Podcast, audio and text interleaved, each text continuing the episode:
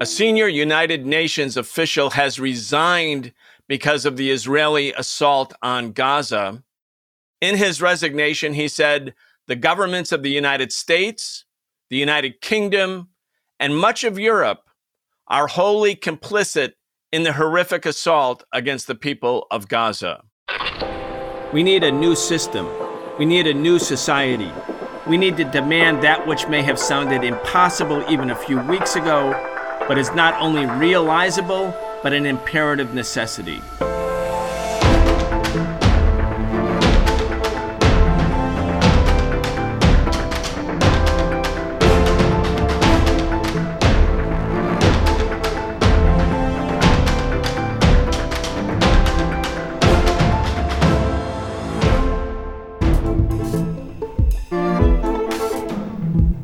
Welcome to the Socialist Program. I'm your host, Brian Becker. Today we're talking with Rania Khalek. Rania is a journalist based in the Middle East. She hosts the show Dispatches.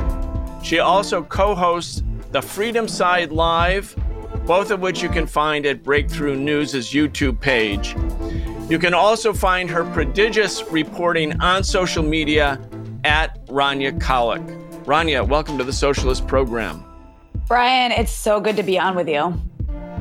I know you are talking to us from the Middle East.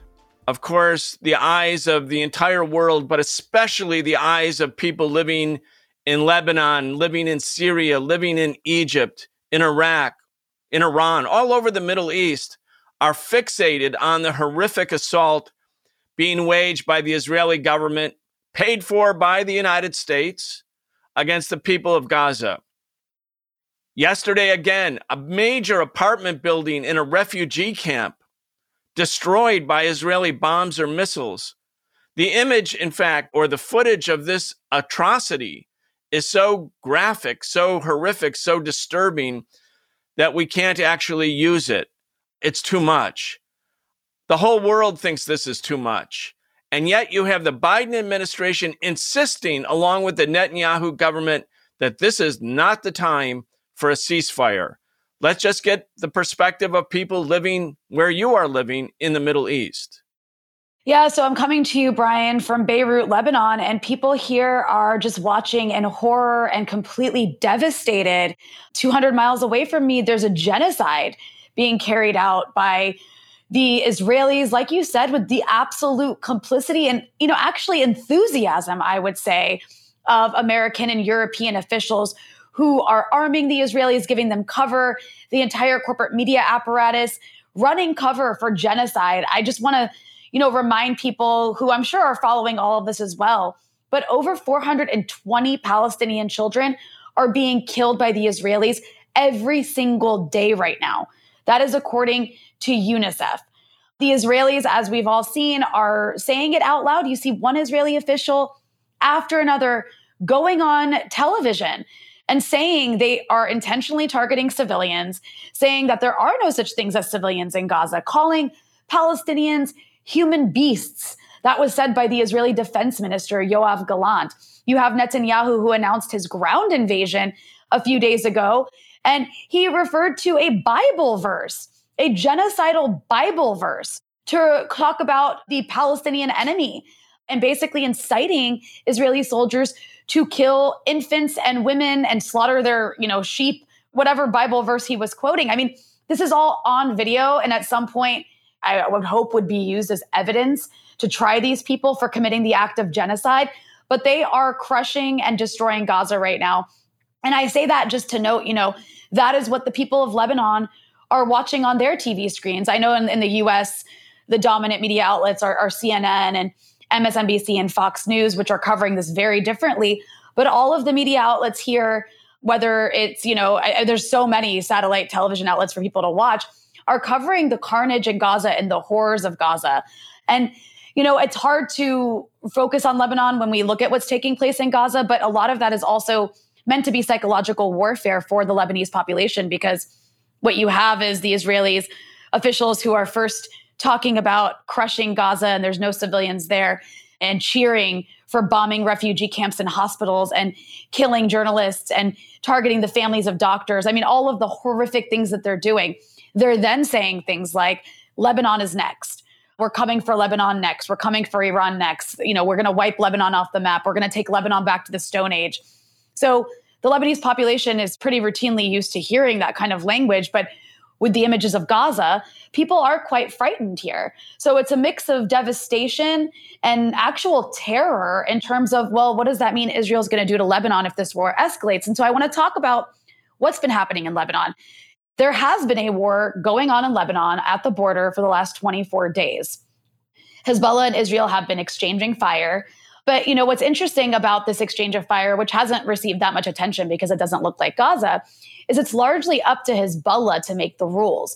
And so far, about 50 Hezbollah fighters have been killed. Every time a fighter is killed, you know, they announce the name, the age, they show you a photo. And a lot of these fighters have been killed firing precision guided rockets at Israeli equipment on the border, particularly surveillance equipment. And the and Hezbollah has been releasing images of that because it's a part of a strategy on their part to take out basically what's in the north of Israel, what's considered Israel internationally, but people here called occupied Palestine, you know, to kind of let the Israelis know to send a message to the Israelis that if you continue to escalate in Gaza, if you continue to escalate here, we have plans. Basically like we we have plans to come for you. And i just want to also note you know amnesty international recently released a report accusing the israelis of a war crime by dropping white phosphorus on southern Lebanon. They've created massive fires and basically burned down a large portion of the bushes there as a result. And that's, you know, probably because they see those bushes as hiding Hezbollah positions. They also have targeted journalists. They killed a journalist several weeks ago, a Reuters correspondent called Isam Abdullah, that Reporters Without Borders is saying was done deliberately and likely was because you know the Israelis knew these were journalists and where they were. They had been reporting from this position all day. They injured several others. And uh, of course, you know, Reuters, in its statement after its own employee, its own journalist was killed, didn't even name who killed him. And that was quite offensive. But Hezbollah did reference Isam Abdullah the next day in an operation against the Israelis, like in his honor. But just to note, you know, yesterday Israel also killed a 16 year old boy in South Lebanon who was riding his motorcycle home they killed him with a drone. So if Israel has demonstrated anything the last three weeks, it's that it excels at killing children. But all that's to say, yes, the Israelis have, of course, killed some civilians, targeted a journalist, killed this child yesterday. But for the most part, if you look at how the Israelis used to deal with Lebanon versus today, Hezbollah has demonstrated that it has a very real deterrent capacity. The last time Hezbollah and Israel had a war, Lebanon and Israel had a war was 2006. And while Israel, of course, killed over a thousand civilians, Hezbollah killed over 100 Israeli soldiers, which, you know, back then was considered a very big deal because it's not common that that many Israeli soldiers are killed. And Israel failed miserably to try and invade southern Lebanon. They actually performed disastrously because they're known for being terrible at on the ground combat. All they can do is rely on air power. So since 2006, there have been rules of engagement where Israel is very well aware that Hezbollah has the capacity to do damage to Israel. And it's only gained in that capacity since then, especially after fighting in Syria and, you know, getting stronger. It has like over 100,000 people in its army prepared to fight. It has far advanced weapons than it did in 2006.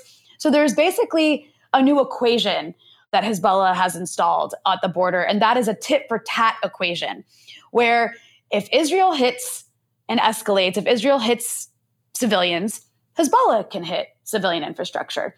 If Israel hits the airport, Hezbollah can hit the airport in Tel Aviv. So, because of Israel understanding that it's not dealing, it's still dealing with a, a, force that's not as strong as it or doesn't have as advanced weapons as it, it is dealing with a very strong force that can do damage. So, as a result, we have seen the Israelis refrain for 24 days to do what they would have done if this was 17 years ago.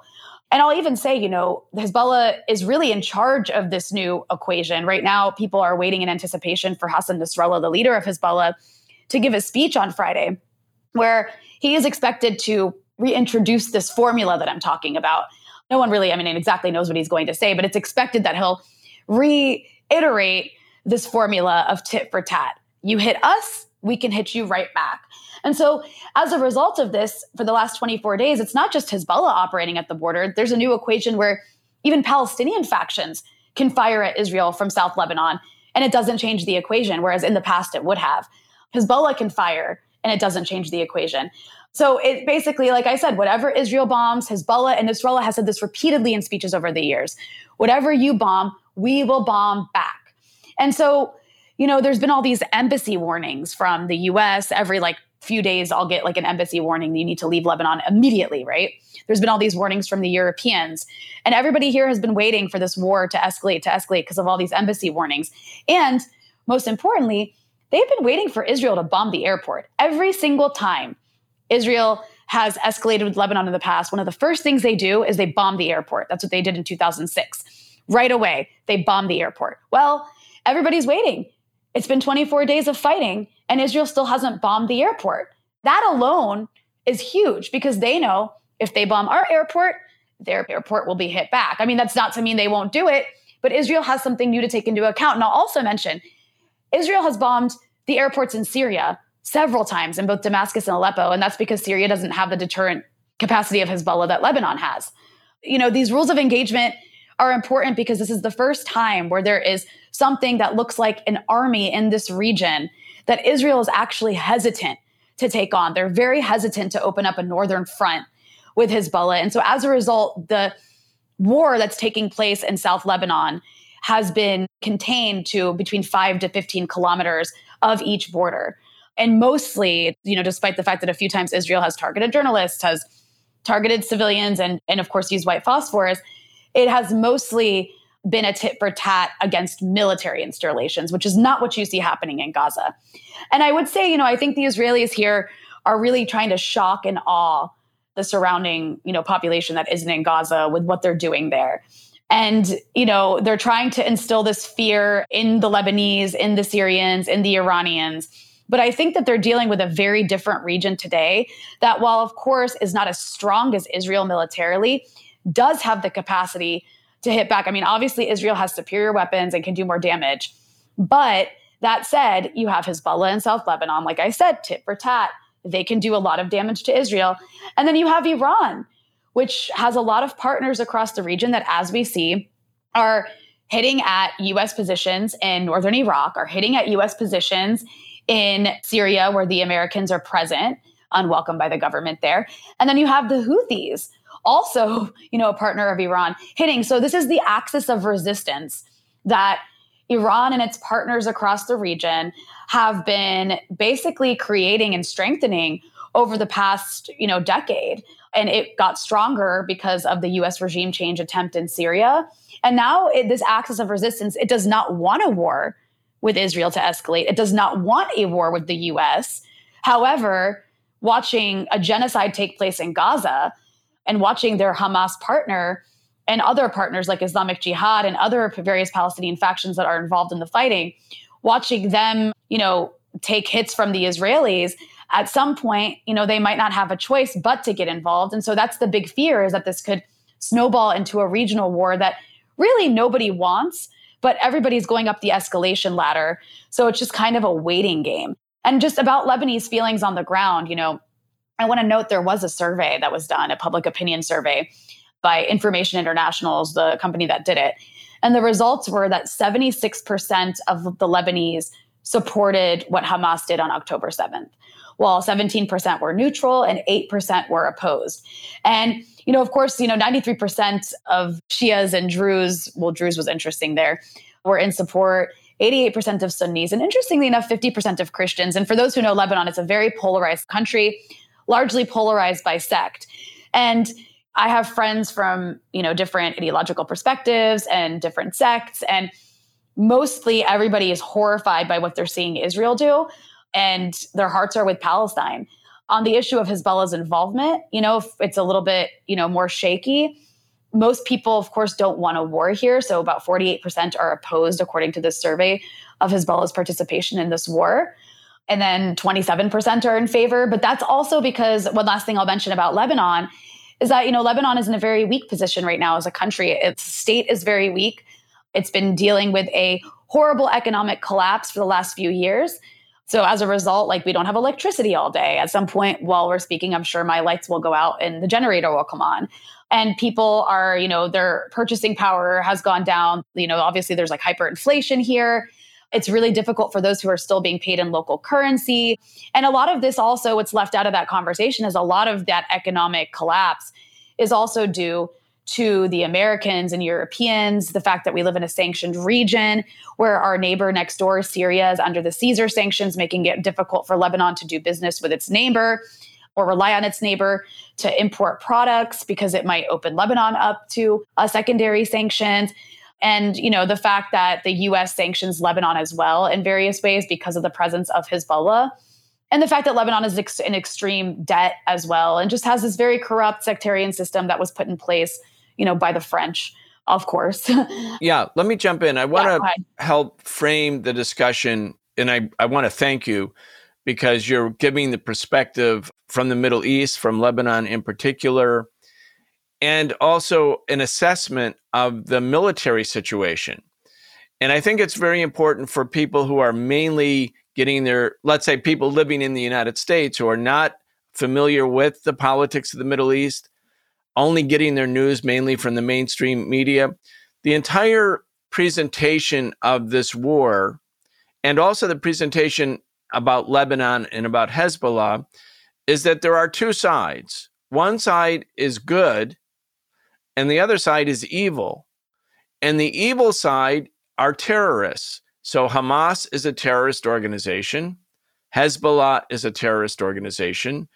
They are terrorist organizations because the US government has designated them as terrorist organizations. So, for instance, during the 2006 war, when the Israeli government, the Israeli Defense Forces, the Israeli military dropped cluster bombs all over Lebanon, hundreds of thousands or millions of them. These are indiscriminate weapons. They explode before they hit the surface.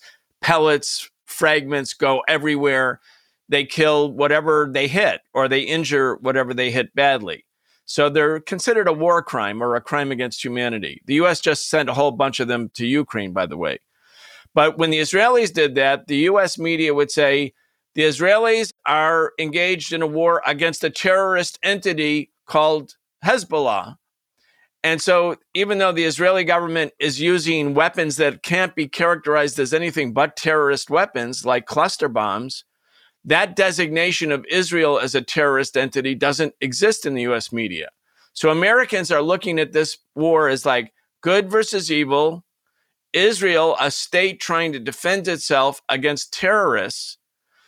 And when you look at the track record, the designation of who's a terrorist and who's not a terrorist is completely based on your or the US government's political proclivities, who it wants to align with. Its allies are never terrorists, and its enemies are always terrorists. And then you have the complete disregard of the killing of civilians. Matter of fact, the Biden administration and John Kirby, State Department spokesman or Pentagon spokesman, I can't remember. He's one of these agency spokesmen. He's basically saying, well, when it comes to the killing of civilians in Ukraine, that's terrible. He started to cry. He got all teary. You may have seen it. And when he was asked about all of these civilian deaths in Gaza, he was like, well, that's war. That's war. You know, stuff happens. So we have this narrative in the United States that it's just good versus evil. And one of the things I think that you're saying and talking about that's so important is if you don't think of this as simply a war between the great Americans and the great Israelis and the evil terrorists, but if you actually look at the issues of occupation, mm-hmm. Of course, Gaza and the West Bank and parts of Syria, Golan Heights, and Egypt were all militarily seized by the Israelis in, in June 1967. These areas became occupied then. You know, the Israeli government used terror tactics to seize this territory. And Gaza is still, the settlers were pulled out, but the occupation, obviously, of Gaza continues. So what's important here is if if Americans who are trying to learn about this thing and don't think of it simply as America's great, Israel's great, the other guys are just terrorists, but actually try to understand the underlying issues of occupation, of land, of apartheid, then you start to think more importantly about the military issue. Because if you think of Hezbollah not as a terrorist organization, but a principal part of Lebanese politics and considered to be sort of heroically resistant against a foreign country, Israel occupying and killing Lebanese people, then you're looking at, well, what is Hezbollah's military capacity? Does it have the ability to actually fight? And again, for Americans, they're not thinking about this, but you in Lebanon are thinking about this because to the extent that Hezbollah or other resistance forces become stronger, it becomes something of a deterrent for additional Israeli aggression. And I'll finish with this, Rania. You're talking about the danger of a regional war. Israel, in fact, fears a regional war because of this enhanced capacity from Hezbollah and the other resistance forces. When the Israelis thought they could do it, they wanted regional war. That was 1967. They wanted a regional war. They invaded Syria. They invaded Egypt. They invaded Jordan. This is when all of these territories became occupied. And so we're seeing a change in the relationship of forces. Mm-hmm. And again, you'll never get this from the mainstream media, everybody. Nobody's actually providing this analysis, the politics, the assessment, and also the military assessment that Rania is providing here on this program. Again, this is all important because what comes next? Does the destruction of Gaza lead to a, a big invasion by Israel? Does it lead to a wider war? What does a regional war look like? Not in 1967, but in 2023. The stakes here, in fact, could not be higher. Go ahead. I know. I'm so happy you said that because sometimes I do, because I live in Lebanon, I do forget that not everybody is aware of the sort of insider nature of how all this works. But yes, I'm really glad you noted that about Hezbollah because, you know, Hezbollah emerged out of the 80s when Israel was occupying huge chunks of Lebanon. And I mean, when I say occupation, I mean they ran torture facilities and prisons. Their soldiers were on the ground here. And the reason the Israelis no longer occupy Lebanon is because of the emergence of Hezbollah, which liberated South Lebanon in 2000. That was a huge deal. After like half a century of Arabs losing land to Israel, this was the first time it was finally liberated from a settler occupying power. And after that, there was this war in 2006, and the Israelis were not able to invade. Hezbollah pushed them out and gave them a bloody nose. Hezbollah is far stronger today than it was in 2006. Hezbollah actually spent a very, very long time, years after 2011, after it entered the war in Syria in 2013, fighting ISIS and various Al Qaeda groups that were being funded and armed by the United States and its Gulf state allies to try to overthrow the Syrian government. These groups became a huge threat to Lebanon. They were actually entering Lebanon, and Hezbollah defeated them and protected Lebanon from what happened in Syria, from these groups entering and taking over areas. They actually did enter parts of Lebanon and take over the areas and threaten minority communities. I mean, there's Christian villages that were fighting alongside Hezbollah and were thankful to Hezbollah for saving them from these Al Qaeda groups that the US was arming. And by the way, Israel also, especially in the Golan Heights, was supporting these groups. On the Syrian side, you know, Israel occupies the Golan Heights, more land it stole from one of its neighbors. So you have the settler colonial power that is now faced, like you said, and, and this is why I think the military aspect of this is so important. I mean, what we're seeing on our, our social media feeds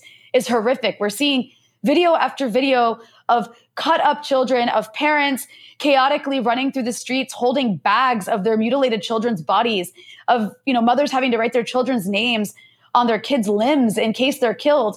It's you know almost 4,000 dead children that we know of. So many of them babies, literally babies, being just deliberately massacred by the Israelis. But take a step back for a moment. This is the most powerful military in the region. They are nuclear armed. They have all of the best weapons constantly furnished to them by the United States of America. And they're unable to defeat a guerrilla force that is stationed inside a death camp. That says a lot. So, how on earth are the Israelis, who can't even defeat Hamas, going to manage to take on Hezbollah to the north, which is a totally different ballgame, right? Hezbollah isn't in a death camp. They're in a country. They have a whole country. They have supply lines. The Israelis don't control all the borders. They can certainly put a siege on Lebanon. They still don't control all the borders. It's a very different situation, a very different terrain. Um, and then you also have all of these groups in Iraq and Syria, and then you have Iran. And they're literally saying, we there will be consequences if you continue doing this, which again is why the Israelis can't do what they did, like you mentioned, decades ago and just invade and bomb everyone.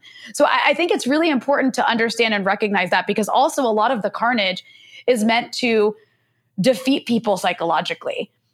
Is, is really meant to defeat people psychologically and terrify them. You even see if you look past a lot of like the mainstream uh, media and the way they're covering this. Like I saw a headline in the Financial Times that compared Hamas to the Viet Cong, which I thought was a really honorable comparison in many ways, because the Viet Cong was quite successful in many ways, defeating a far superior power, the United States. But the point is, you know, it's really important to recognize that the Israelis aren't advancing militarily and that they think that this can go on for months. And I'm not sure that, that it's going to be that simple for them. And then there's also huge regional shifts taking place that we can talk about as well. Yeah, I can remember as a kid when the United States government was telling the people of the world we had to go to war in Vietnam because the Viet Cong were terrible terrorists. Matter of fact, you can go back and get headlines Viet Cong. That's the derogatory name for the National Liberation Front. And the US was saying, well, this ragtag terrorist entity, they're terrorizing the people of South Vietnam but we have superior weapons and we're going to destroy them. Just hang in there and we'll destroy them. And it went on and on. And eventually it was quite clear that there was no way the US could actually defeat the Viet Cong, the National Liberation Front. US soldiers, basic, every soldier who went into South Vietnam, their main goal was to go home. Their main goal was like, my tour of duty will end in 12 months. I hope I have both legs. I hope I have both arms. I hope I can hear. I hope I have both eyes. I want to go home. And the Vietnamese fighter, the so called terrorists, they were home. They weren't going anywhere. And so ultimately, this psychology of the war, where one side wants to go home and just end the war, and the other side wants to actually keep fighting because otherwise they live under occupation, which is what the Vietnamese were living under. So you know, there's a lot of unlearned lessons by empire and by arrogant governments that have the most advanced weapons who think that weapons themselves are the determiners of military outcomes. They're the ones that determine who wins and who loses. But in wars where one side is living under occupation and the other side, soldiers actually just want to party, just go home, go to work, be with their families, they don't want to be fighting. They might enjoy the fruits of occupation, but they don't actually want to fight for it. That tilts the balance. That's a factor in the military equation. And I think that what you're saying is so important that, you know, when we look at Gaza, people here, especially again, uninformed Americans, that's most of us, right? Most people in the United States don't really know very much about this. And they're looking at, they say, well, there's no way Israel can lose. It's horrific what Israel's doing, but there's no way they can actually lose because they're destroying everything in Gaza. And there's no way out. There's no place to hide, so to speak. But there are tunnels, there are military forces, and it's not clear at all that the Israelis have succeeded militarily at, quote, defeating Hamas, crushing Hamas. And that's the stated goal now the Israelis have said we're going to fight until Hamas no longer exists. And the Biden administration, not having learned the lesson of Vietnam, is agreeing with them. Now, if the Palestinian people are living under occupation, and let's just assume for a second that you destroy Hamas, it's gone. You kill every Hamas cadre, every Hamas leader. But the people are still living under occupation there would be another formation of resistance because people won't want to live under occupation. And I want to remind, especially the US government, for instance, you said this about the Ba'athist government in Iraq in 2003. You said you're going to destroy the Ba'athist government, you're going to liquidate Saddam Hussein, going to destroy it. And the US did destroy the Ba'athist government. And what happened? You had the formation of ISIS and Al Qaeda in Iraq. Destroying Hamas actually would accomplish nothing because there would be some new iteration of resistance as long as occupation goes on. But the reality is they're not going to destroy Hamas. And if they actually go in and try to do militarily in Gaza, the likelihood is that Hezbollah and the other parts of the Middle East resistance will, in fact, enter the war. So, this is the paradox, the dilemma from which neither the Israeli government, Netanyahu, or the Biden administration can really escape. Yeah, and I mean, that's a really good point you made. What is Israel's ultimate goal? I mean, they say it's to eradicate Hamas, but like you said, you can't. You actually you can't eradicate Hamas. There's a few things to unpack there. First of all, it's an ideology, right? And it's happening as a reaction to occupation. And it's not only Hamas that's fighting, it's all the Palestinian factions. Hamas is the strongest one, but all of their military wings in Gaza are involved right now.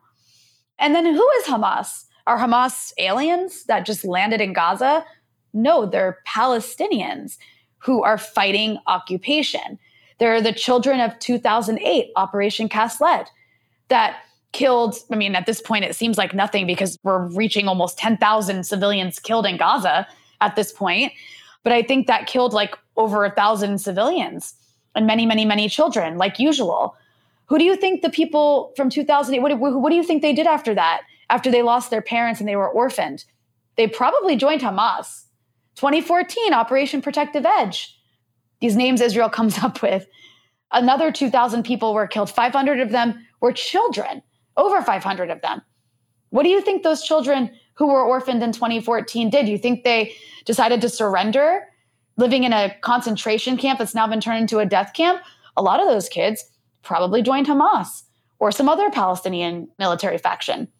You had a war in 2021 by the Israelis on Gaza. It was a little bit shorter, but it was just as devastating as the others. What do you think is going to happen to those kids? What do you think all of these people, all these kids we see on these videos, who are running around searching for their parents or hugging their dead parents who you know some people are saying what is it what's worse to survive or to be killed? It might be better to be killed because it's just an apocalypse in gaza. What do you think those kids are going to do? You think they're just going to give up after they've been traumatized for life? Or might they want vengeance? Might they want liberation? Might they want freedom and now have a reason to fight even harder for it? I mean it's just so stupid to suggest that you can eradicate Hamas. Israel, no matter how much it destroys Gaza, Hamas will still exist, which means Israel can't win. This is why, you know, you probably saw this video going around of Hillary Clinton saying a ceasefire would be a gift to Hamas, so we can't have a ceasefire. You have all of these American officials and senators and Congress people refusing to back a ceasefire because Israel can't win with a ceasefire. A ceasefire would mean a defeat for Israel. That's the parameters that Israel's laid out for itself. So militarily, there's nothing Israel can do but just kill, kill, kill, kill, and eventually lose. I mean, that doesn't mean that anybody really wins, but Israel cannot win. That's the position it's put itself in. Yeah. And again, it's it requires from the people of the United States more knowledge, more understanding of the underlying issues because the media spoon feeds people propaganda before the Iraq first Gulf War. And I was one of the organizers of the big protests against the first Gulf War in the second war in 2003. But parts of the American population fervently believed before the first Gulf War that Iraqi soldiers went into Kuwait City and ripped babies out of incubators, throwing these early born children who will die otherwise if they're not in incubators, just throwing them on the on the ground so that the Iraqis could take the incubators back to Baghdad. And so that was a deliberately planted propaganda piece by intelligence services and the Kuwaiti government, and embraced by the US government and embraced by the US media. And it was in the same loop, you know, the B roll that people see on this show, the same loop of Iraqis took these babies and tossed them onto the floor and stole the incubators. So anybody who had a, a decent sort of humanitarian bone in their body would say, well, we got to, we have to strike the Iraqis because these people are monsters. And then it turned out not to be true. Mm-hmm. Well, in the case of October 7th, what happened when Hamas took the military initiative, civilians were killed. And we saw at least bodies under tarps and and the presentation was these terrorists came and they just slaughtered civilians because they're anti Semites. the issue of occupation dropped out, the issue of apartheid. These were violent terrorist anti Semites carrying out a pogrom against Jews, similar to what the Nazis did when the Nazis had state power in one of the biggest military machines ever, you know, between 1933 and 1945. Now, any human being who looks at a, a dead person who's a civilian, you're going to feel sad. If you hear about the death of a child, doesn't matter if the child is Israeli, Palestinian, just the human reaction to that image makes you feel compassion for the victim. And in the war, there are victims, and the civilians do matter. But what happened with the US media presentation was only the Israeli civilians who died mattered. Yeah. And all of the death and destruction that's happening, not simply since October 7th, but has been happening for the last many decades against the Palestinian people, including mostly civilians, mostly children. There's not a Palestinian army per se. Hamas has developed a guerrilla force now, but there's no Palestinian army. So when you're at war with Palestine, you're at war basically with civilians. In Gaza, half the people are under the age of 18. That means half the population are children. So you're just inherently at war against civilians. And it doesn't matter to the American media. Like you mentioned, the civilians, the children who are dying in such large numbers in the American media, they died. If they were Israelis, they were killed. Mm-hmm. Like that language shift actually matters for people. Like if you die, that's sad. If you somebody was killed, then you have somebody to blame. But if somebody just died, there's kind of like nobody to blame. And what is Israel to do but to defend itself? So, you know, we heard the same sort of superficial arguments, but arguments that work well within a sort of a population that doesn't have information. And again, for Americans, there is a reference point here. Like now, when because of the 1960s and 70s with the progressive social justice movements, we finally had a different narrative about Christopher Columbus. We finally had a different narrative about the wars that were waged against indigenous people, the Indians in America. When I was a kid, we grew up on cowboy and Indian movies, and the Indians were always described as savages, and the cowboys were always representing, you know, civilization. I mean, that's what's going on. The American people are being spoon fed the same sort of cowboys and Indians narrative about what's going on in Palestine and not recognizing that the government that speaks in their name and spends their tax dollars is actually funding an occupation that makes resistance inevitable. It makes it inevitable. So if you want to stop the killing of civilians everywhere, which we all do, you have to stop the occupation, which means you have to stop the US government from doing what it's doing, which is funding all of this. You know, Rania, we're going to have the biggest demonstration, I believe, in the history of the United States for Palestine this Saturday, November 4th in Washington, D.C. It's going to be bigger than anything that's ever happened. It's going to be truly historic. Finally, the American people, or a bigger section of them at least, are, you know, because they're getting access to alternative news, because the Palestinian and Arab and Muslim communities exist and provide a human face instead of this caricatured face of who the people of the Middle East are. Things are changing. So when you look at the big picture, you see Political support from Israel is evaporating. It's going, it's not coming back. This is a sea change. The military situation inside of Gaza, as you say, they can't really destroy Hamas. And then the regional allies of the Palestinian people are militarily stronger than they were four decades ago. So if we try to get the big picture and sort of think about where this is all going, you can kind of see that the days of apartheid are numbered. The Israeli Zionist presentation is do you want to kill Jews or do you want to let Jews live? That's kind of the presentation. Where the other way to look at it is do you want to have apartheid? Do you want to have an exclusivist apartheid regime? Or do you want to have a democratic government where Muslim, Christian, Jew, non believer, people, humans, part of the human family, can live in a democratic society? I mean, I think the presentation here, when you put it all together, those are the two choices. Those are the two choices. And, you know, the longer the US continues to support the Israeli government in its current form, the more difficult and bloody it's going to be to get to what you just mentioned, which is the nicer version of that. Because, you know, one thing that I've noticed that Hamas has been doing in a lot of its statements is they're referring to Israel as a fascist state. And it's increasingly looking that way. And it's been on that trajectory. People have been warning about that for the last 20 years, that Israel has been becoming increasingly more and more extremist, fanatically far right, and I mean religious fascist far right. And, you know, one thing that I think is incredible about the American media, I'm not surprised, but it's still incredible that they have done zero, zero reporting on the fact that on October 7th, Israel was killing its own people. The Israelis were putting in place what looks like the Israelis were putting in place the Hannibal Directive, which is a known Israeli military directive to basically kill its soldiers rather than allow them to be taken hostage to prevent any leverage for the other side to have in negotiating prisoner releases. So they would rather kill their own people than have them taken hostage.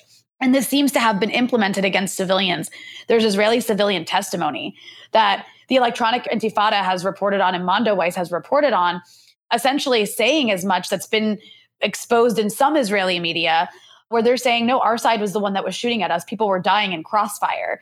And none of that has been interrogated whatsoever. So when you mentioned the Kuwaiti ambassador's daughter lying in front of Congress about babies and incubators to justify the first Gulf War in the early 90s, you're seeing you're hearing a lot of crazy, unsubstantiated, evidence-free claims about what happened on October 7th. Meanwhile, you know, Palestinians are questioned for dying. Or like you have Biden and John Kirby literally getting up in front of cameras and mocking Palestinians, saying, We can't trust your death toll. It's disgusting and it's racist. And it's just completely, and people aren't going to forget this. Arabs and Muslims in America are not going to forget this when it comes to decide who to vote for next year. And I'm shocked that Joe Biden is going to self destruct the way he is to back Israel's genocide in Gaza. But then the question becomes why, right? Like, why be so enthusiastic for this disgusting, horrific, genocidal onslaught in Gaza. And there's a lot of reasons. I don't think there's one. You know, there's the fact that Israel is like, you know, the sort of sphere of imperialism in the Middle East. It polices the Middle East for the Americans and the Europeans. That's one. You know, you have this massive lobbying apparatus in the US when it comes to the way that politics works that we're very well aware of. You know, that's another one you could come up with all kinds of reasons. There's also an actual affinity by a certain generation of American politicians for the state of Israel as well. Like I think that you know the sort of boomers um, in the American government really do believe Israel's like a perfect, wonderful, moral state that's like a light of civilization.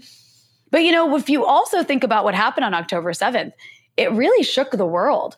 Like it's changed the world. This is a real turning point in history because what you had was a group of indigenous people carrying out a just in military terms, carrying out a pretty successful military operation against their settler colonial occupier. And if you're Joe Biden or Ursula von der Leyen or Justin Trudeau or Emmanuel Macron, and you're lead, you know, you're a leader in one of these either European, you know, imperialist countries or the sort of like settler colonies of Europe, you know, Australia, America, Canada, whatever if you're one of these people, that's scary. That's really scary. You have a bunch of indigenous brown people shooting at the garden. You have the jungle people, Brian, shot at the garden. And they they exacted a lot of casualties when they shot at the garden. And that that can't be tolerated. That cannot be tolerated.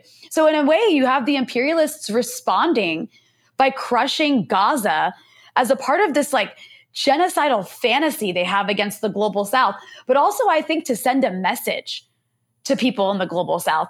This is what happens to you if you fight back against our rotten colonial imperialist capitalist system that's in decay right now. You know, this is a performance, I think, for the rest of the global south, a literal vengeance exacted against people who got in the way of the settler colonial you know, European project in the Middle East. It got in the way of Ursula von der Leyen and Joe Biden's plans for Saudi normalization, got in the way against trying to replace Russian gas with other gas, you know, using Israel's gas, for example. This is really like a warning, also, I think, not just to the people of the global south, but look what they're doing to their own populations in these countries. The repressive measures being put in place in Germany to ban protests, talking about banning the Palestinian flag in the UK, the entire UK corporate media apparatus referring to pro Palestine protests, even led by Jews, as pro Hamas and anti Semitic, what you have happening in France as well. You know, you see protesters like being beaten and rallies being banned. And then in the US, you have this resolution, or I'm not sure, bill before Congress trying to basically justify surveilling pro Palestinian campus groups under the guise of, of the material support for terrorism clause that the US uses to spy on people and to repress activity. I mean, that's a serious thing to be accusing college students of material support for terrorism. So, the, why do they have to do this? They have to do this because they've lost the narrative war in their own countries. So, you see these repressive measures being enforced internally as well. I really think, Brian, that this speaks to a serious decay inside, you know, the capitalist system in the global north. And it requires, it's almost like the scale of October 7th and what it meant was so big. It requires a genocide to try to overturn it. Very important points, Rania. You know, the Palestinian people in Gaza engaged in nonviolent protests in 2018. Every Friday, they went to the wall where the Israelis won't let people from Gaza leave. They had what was called the Great March of Return. So they had nonviolent protests, and the Israeli snipers shot them, shot and killed hundreds of people, thousands of people, but killed hundreds, killed journalists, killed medics, deliberate targeting of individuals, people who clearly had Red Cross or Red Crescent symbolism on their body so that they would be seen as medics or people who had press credentials prominently displayed. They were shot and killed. So the Israelis made nonviolent protest basically impossible because if you go every week to the wall and have a, a peaceful protest and you get shot down, eventually people are going to stop doing that. And when a government shuts down the road for peaceful, nonviolent protest, it makes armed resistance basically inevitable. In many ways, the United States having the First Amendment, it's kind of a safety valve to make sure that armed struggle groups don't form. And of course, the First Amendment is always being attacked, even by people in the establishment who say they love it and like it and makes American great. But that said, you know, that's what happened to the Palestinians. They tried nonviolent, peaceful means. Now, let's go back to the point you're making about Americans who are engaged in solidarity. In maybe half the states of the country, it's illegal to support the boycott, divest, and sanctions movement for Israel, meaning do to Israel, to the apartheid government in, Israel, what the worldwide progressive social justice movement did to the South African racist fascist apartheid regime in South Africa in the 80s boycott, divest, and sanction. Don't buy stuff from them, isolate them economically. And half the states in the country have laws which makes it illegal. Abby Martin, filmmaker, journalist, our friend, had her conference speech canceled in Georgia because she refused to sign a thing saying, I will not boycott, divest, or advocate boycott, divestment, and sanctions of Israel. She sued them. But this is half the states in the country. And the legislators who are writing these laws, making it illegal to protest peacefully against Israel, they're being joined by officials from the Israeli government who sit with them and help write the laws for like state legislatures.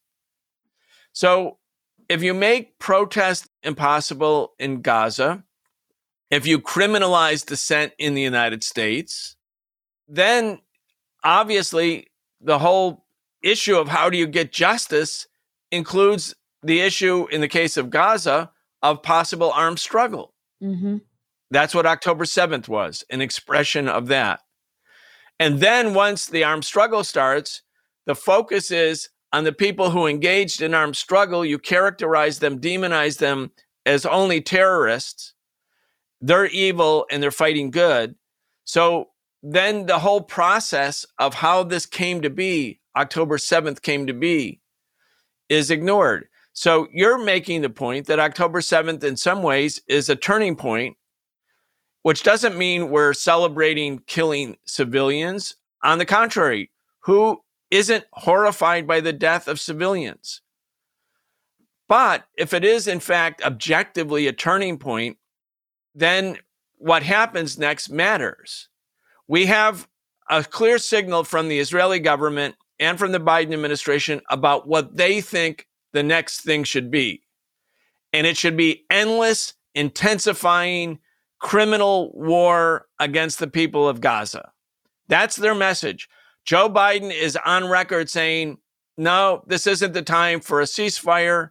The Israelis have rejected a ceasefire. They've called it a despicable act by those in the UN who advocated for a ceasefire. Biden obviously doesn't want a ceasefire in Ukraine either. You know, if that's your message to the people of the United States and the people of the world, our message is no ceasefire. Our solution is no ceasefire. Keep fighting. Keep the bombs coming. And by the way, the military contractors, they're making their stocks are going through the roof. They're very happy. Mm-hmm. I was reading some of the messages from CEOs of weapons manufacturers to their investors. They're saying, well, they use kind of euphemistic language, but they're basically so happy about what's going on because they're going to be more arms shipments, more profits for them. It's good business. And I say to the people of the world and people in the United States, and of course, a big, a very big part of the Jewish community is now on record out in the streets having militant protests demanding a ceasefire, saying Biden doesn't speak for us. He doesn't speak for this part of the Jewish community. When you look at the whole program of Biden and the Israelis, that's not a program that people of the world want. They don't want endless war. They want the ceasefire. But more than the ceasefire, they want justice. They want the underlying cause of the conflict, the thing that started October 7th, to be remedied. And the only remedy is to end occupation and to end apartheid. The problem of war isn't simply the absence of peace, it's the absence of justice, because the absence of justice makes conflict almost inevitable.